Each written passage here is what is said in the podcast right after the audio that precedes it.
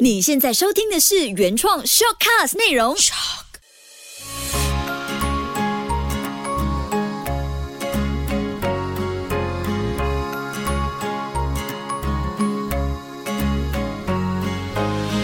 秋月的育儿天地。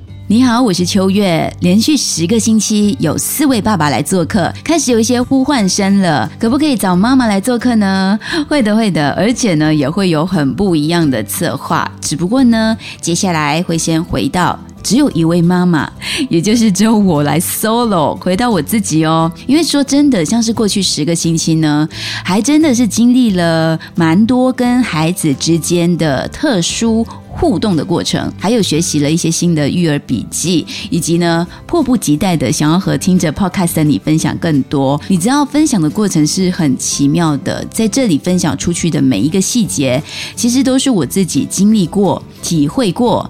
读过、验证过、实验过、操作过，再转化分享给你。然后分享的过程当中呢，自己又会再复习一遍。所以原本看起来很不起眼的一件小事，也经由转述分分享，又变成了可以保存下来的美好大事。谢谢你的收听，也非常谢谢你愿意分享给身边在教养路上需要更多支持、需要陪伴、需要一点点加油打气的大人，知道有这么一档中。文亲子 Podcast 节目哦，我慢慢经营也超过一年了，需要每一个收听着的你。定期把喜欢的内容、喜欢的主题，有帮助到你一点点的重点，或者是某一个段落，分享给还不认识我、还不知道有这么一档 podcast 节目的朋友听哦。那除了每一个星期五呢，在 Show 会更新，每个星期一到星期五在 Melody 六点五十分早上，还有下午的三点五十分也会重播一分钟的精华版。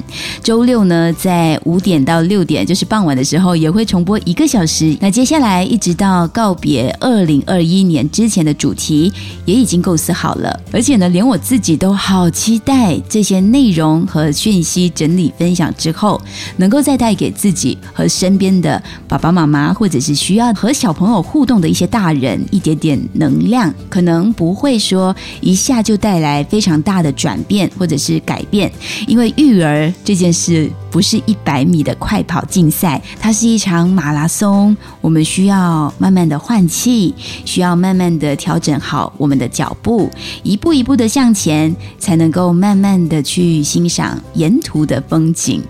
你有没有想过，像全世界最多人从事的这个职业？也就是父母这个职业呢，是最多人的终身职业，但实际上是没有办法先上课考取文凭，或者需要面试你才可以胜任的这项生命工作。它是靠做中学，还有自我的进步，或者是相关的教养课程来进修，来帮助自己。像我自己十年前。我也不知道有一天我会有一个亲子的 podcast 节目。那十年前，我也不知道有一天，哎，我自己会那么爱看、那么喜欢读一些跟亲子类有关的教养书籍，甚至是上了还蛮多的育儿跟教育有关的课程。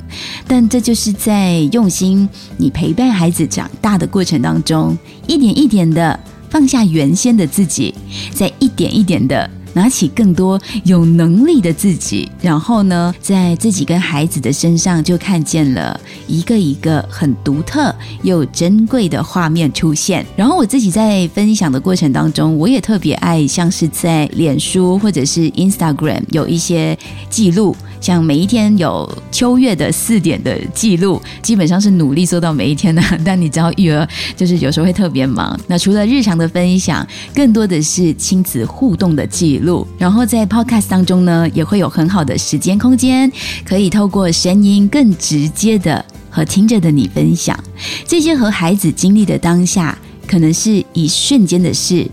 可能是你已经领教过了，也可能下一秒就换成是你在经历着。所以，这生活当中有小朋友的存在，它是一件充满趣味却也相当挑战的事情。你有想象过有那么一天，你的孩子和你的角色兑换了吗？我现在长那么大，有时从我自己嘴里吐出的一些话语，例如我会提醒我妈妈不要吃太少啦，你已经够瘦了，或者提醒我爸爸不要喝太多，要顾一下身体。像小马他会提醒他妈妈不要做家务累坏自己，或者提醒马爸爸不要太烦心，要轻松生活之类的话语。对于我们已经快中年的、已经成家的孩子，会说出这些话是很正常不过的。但是你能想象吗？这些话语透过了只有八岁一个二年级的小朋友对爸妈说这些话，嗯，是不是很不可思议？我们家 Kobe 呢，就是我的大儿子。过去几个月，真的是悄悄的在对话当中透露出他长大到有能力来管教自己爸妈的能力。这期的 Podcast 呢，就是要和你分享，换孩子来管教你。证明你做对了一件事哦，是哪一件事呢？是只有一件事吗？你听完下去，你就可以体会到我和马先生做对了哪一件事情。还有在过程当中，当孩子和爸妈的角色兑换了，成为了家中的小管家，孩子的身份的转变，大人又应该如何去接招呢？因为身份转换，可能孩子突然间变成大人的样子，大人会一下接受不来。情绪或者是对话讯息当中表现出不满或者是抗拒，也会对孩子带来巨大的负面影响。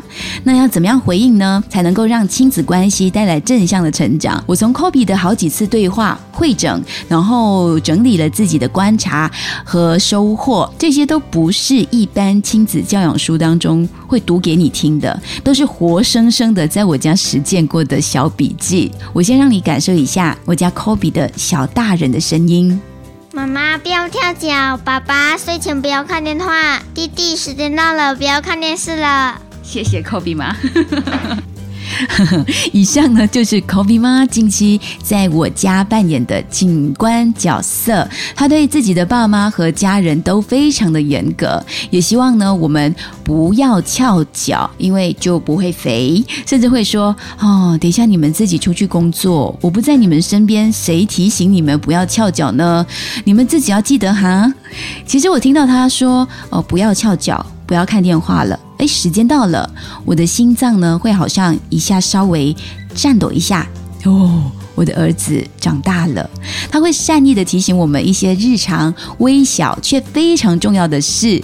如果我们很着急的表现出你只是个小朋友，你懂什么啊？或者是你这样提醒我。我吃盐多过你吃米，没礼貌。那这些回应呢，都千万不要采用，因为会伤了孩子。他原本很勇敢，只是想为你好的这份心意。就像我们提醒他们一些事的时候，如果他这样回话，我想大人也会觉得很受挫。像可能关于做课业这件事情，大人对孩子说：“啊，boy，你不要最后一分钟才做功课啊。”那如果你孩子当下就回你：“妈妈，你好烦哦，不要再念我了。”那当下妈妈的内心可能就会觉得，孩子觉得我难搞，这个孩子也特别难搞，孩子不需要我了，孩子不喜欢妈妈了之类的，这种不必要的情绪就会浮现。同样的，当孩子善意提醒我们一些事的时候呢，我们不着急用不耐烦的言语来堵住他的想法，千万不要这么做。要一个八岁的小朋友费尽心思提醒我们一些事，他的确是花了勇气和耐心，还有给我们很多的爱，还有关注，才会决定要开口对大人这么说：“妈妈不要跳脚，爸爸睡前不要看电话。”那我一般呢会先谢谢他。懂得提醒我们一些忽略掉的事情，先肯定他已经有能力去关心身边的人。所以当我这么做的之后呢，我发现他接收到的讯息就是：哎，爸爸妈妈会尊重我这样子说话，也不会抗拒我日后可以用更多的爱跟关切的言语来跟大人对话。嗯，那我再问一个小故事。有一天晚上呢，爸爸。很习惯在睡前用手机看一下新闻和回复一些工作的讯息。结果 Kobe 呢，他就语重心长的说：“爸爸，你要改掉这个习惯哦，睡前不要看电话了。”那这位小朋友说完呢，就显示出一脸担忧和不安。其实我看到这个情况，我是有点不忍心。他这么小要说出这段话，他其实内在已经经过思考，也给自己很大的勇气才会这么说，还要事后自己承担那个心理压力，就是我讲了，爸爸也不听，还有那种担心大人的情绪，我觉得对他来说太沉重了。所以呢，我就转头对 Kobe 说：“Kobe 啊。”嗯，谢谢你这么贴心，懂得提醒爸爸和妈妈一些事情。我知道你很爱我们，希望我们更好。谢谢你。然后我先肯定他，接着我又在说，但是呢，我们提醒别人的时候，我们不能够指望别人一定要这么做。每个人其实都有自己的选择。那你提醒了，表达了你很好的想法。那就好了，那就够了。不能因为别人还没跟上，马上改变，那你就影响了自己的心情，这样你就会让自己更不快乐，对不对？Kobe 他很认真听，因为睡前了嘛，所以他其实是蛮静下心来。可是他就嘟着嘴巴说：“嗯，是我家人呢。”他很简短，他只是要回复我刚才那段话，因为他提醒的是他爱的家人。然后他又再补上一句：“是爸爸。”哎。那我不用急着说哦，我明白要什么，不用，你就重复他说的，嗯，对，是家人，对，是爸爸，是我们都爱的爸爸。然后我又再加上一句，嗯，爸爸知道的，给爸爸一点时间哦。其实呢，当我在重复最后这一句话来肯定的时候，我也是要讲给这个孩子的爸爸听。知道孩子关心你，老婆也帮孩子一把提醒你了，所以大人的自律和习惯的改变，其实更费力、更不容易，不是那么容易的事情，所以我们都要彼此的体谅对方。那 Kobe 听我说完呢，他又伸出头看一看爸爸有没有乖乖懂事了。还好当下爸爸因为双重的这个言语的提醒，他已经把手机放一边。我在想，是不是因为长子的关系，所以内心呢总会渴望把自己知道好的、实用的，毫无保留的跟家人分享。也希望家人们能够一起更好，因为我自己是长女，所以我可能某种程度上面可以同理到 Kobe 这个举动跟想法。当然，我自己要负上责任。他可能也看我去关心他的舅舅跟阿姨的时候，也是这样操心。所以说起提醒这件事呢，老师其实是最常提醒孩子的耶。像 Kobe 提醒我们的事，常常都是老师先提醒过了，他会记起来，对自己的爸爸妈妈这么操作。所以谢谢老师，老师说过的一句话，对小朋友带来的影响有多大？我接下来说一个女生的坐姿这件事情是切题的。我还记得我小学三年级音乐课老师提醒全班的女生，把厚重的书包放在地上，不要放在椅子上。那我记得这个老师是很有女人味的老师，他苦口婆心的解说这件事会如何影响我们长大后的体态。然后全班的女生呢，都把书包放到了地上。我到现在都记得这一幕。嗯，这题外话就是我下半身的体态也没有很完美，但是我觉得老师是很好的提醒。回到翘脚这件事情，因为 Kobe 的老师的一句话，他就持久的烙印在这个小朋友的心中。Kobe 的班主任提醒孩子们不要翘脚，翘脚会变胖。其实这原理就是因为影响了你的坐姿，对你的身体带来的伤害。然后 Kobe 嘛呢，只要一看见我跟他的爸爸无意识的翘起二郎腿，他就会拍拍我们的脚，不要这样子做。像我有一天在房间里，就是现在这个位置，我在录着电视广告的配音，他帮我关上门，但是他轻轻关上的那一刻，他还是忍不住回头温柔的对我说：“妈妈。”记得不要翘脚啊！你的孩子会有这样的时刻吗？就是像个大人提醒着你哪一些事情。记得我们要先谢谢他，每个小小的他要说出肺腑之言，比我们想象中他需要的勇气。还要多上好几倍。科比最近他不是念我们不要翘脚，是一个观察官之外呢，其实这件事除了是提醒我跟马先生哦，他还会在车子内，像是经过一些看到路边有人在坐着翘脚，他也会碎碎念一下：妈，他翘脚不太健康，会长胖的哦，是不是很有爱心的小朋友呢？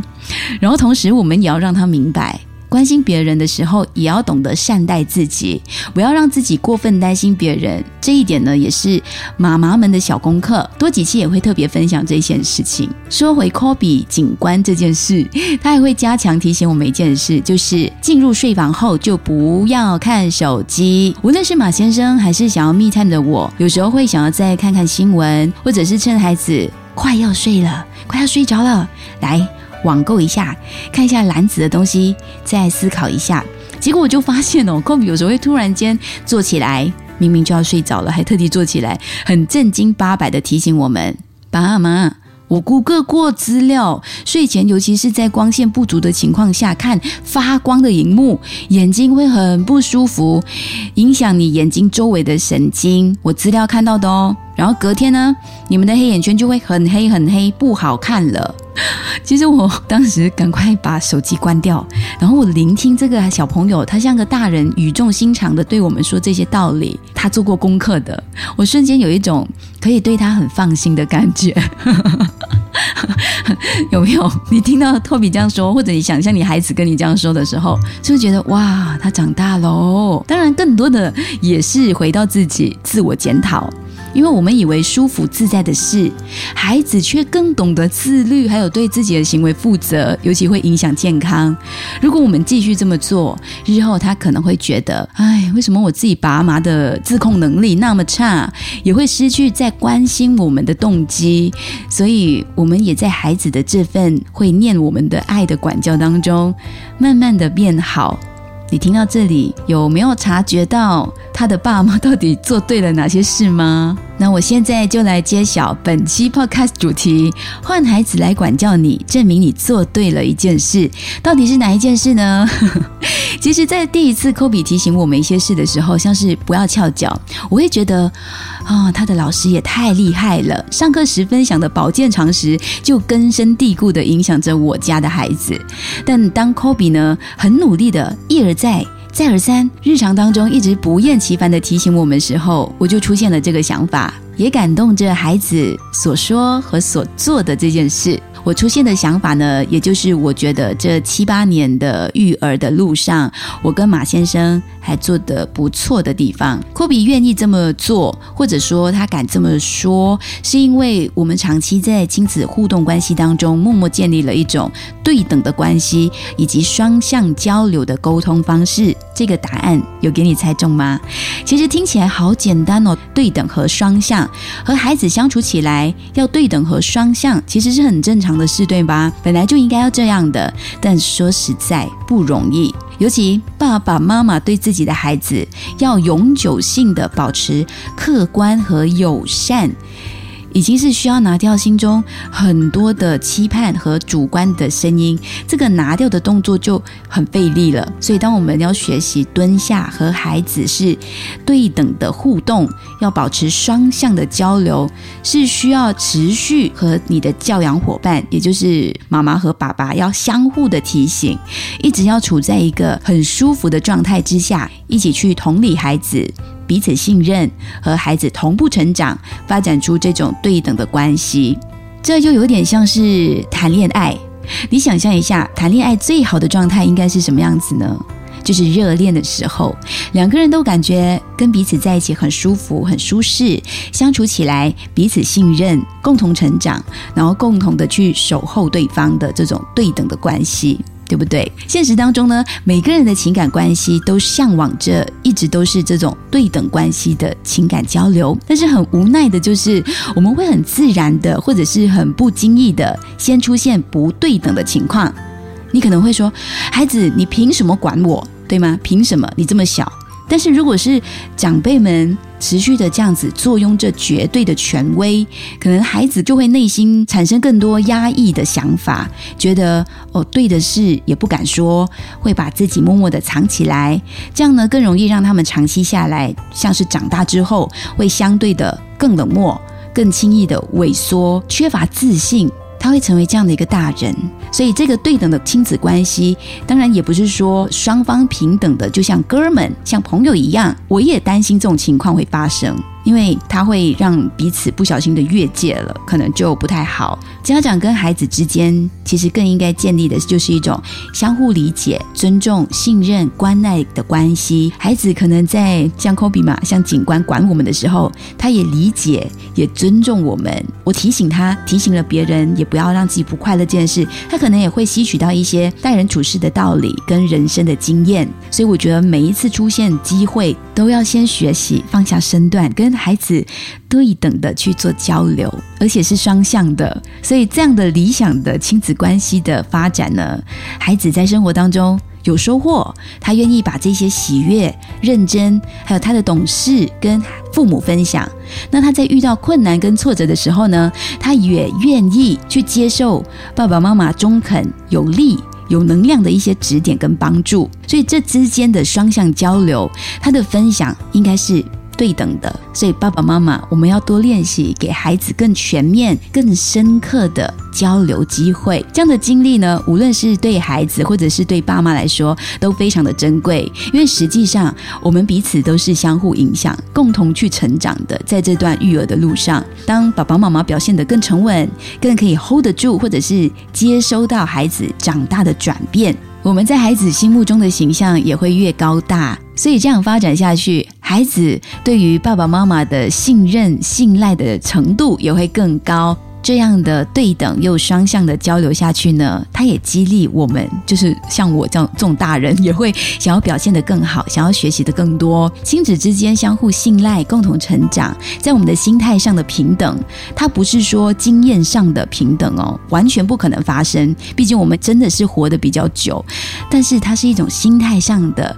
对等的去接受、认同对方说的一切。这一期真的要谢谢 Kobe 妈，他愿意对自己的爸妈提醒和管教，所以就让我体悟到这是很重要的一件事情。也希望今天的这样的整理呢，可以让我们大人一起努力，成为孩子更温暖的成长伙伴，更愿意和我们分享更多他的内心话。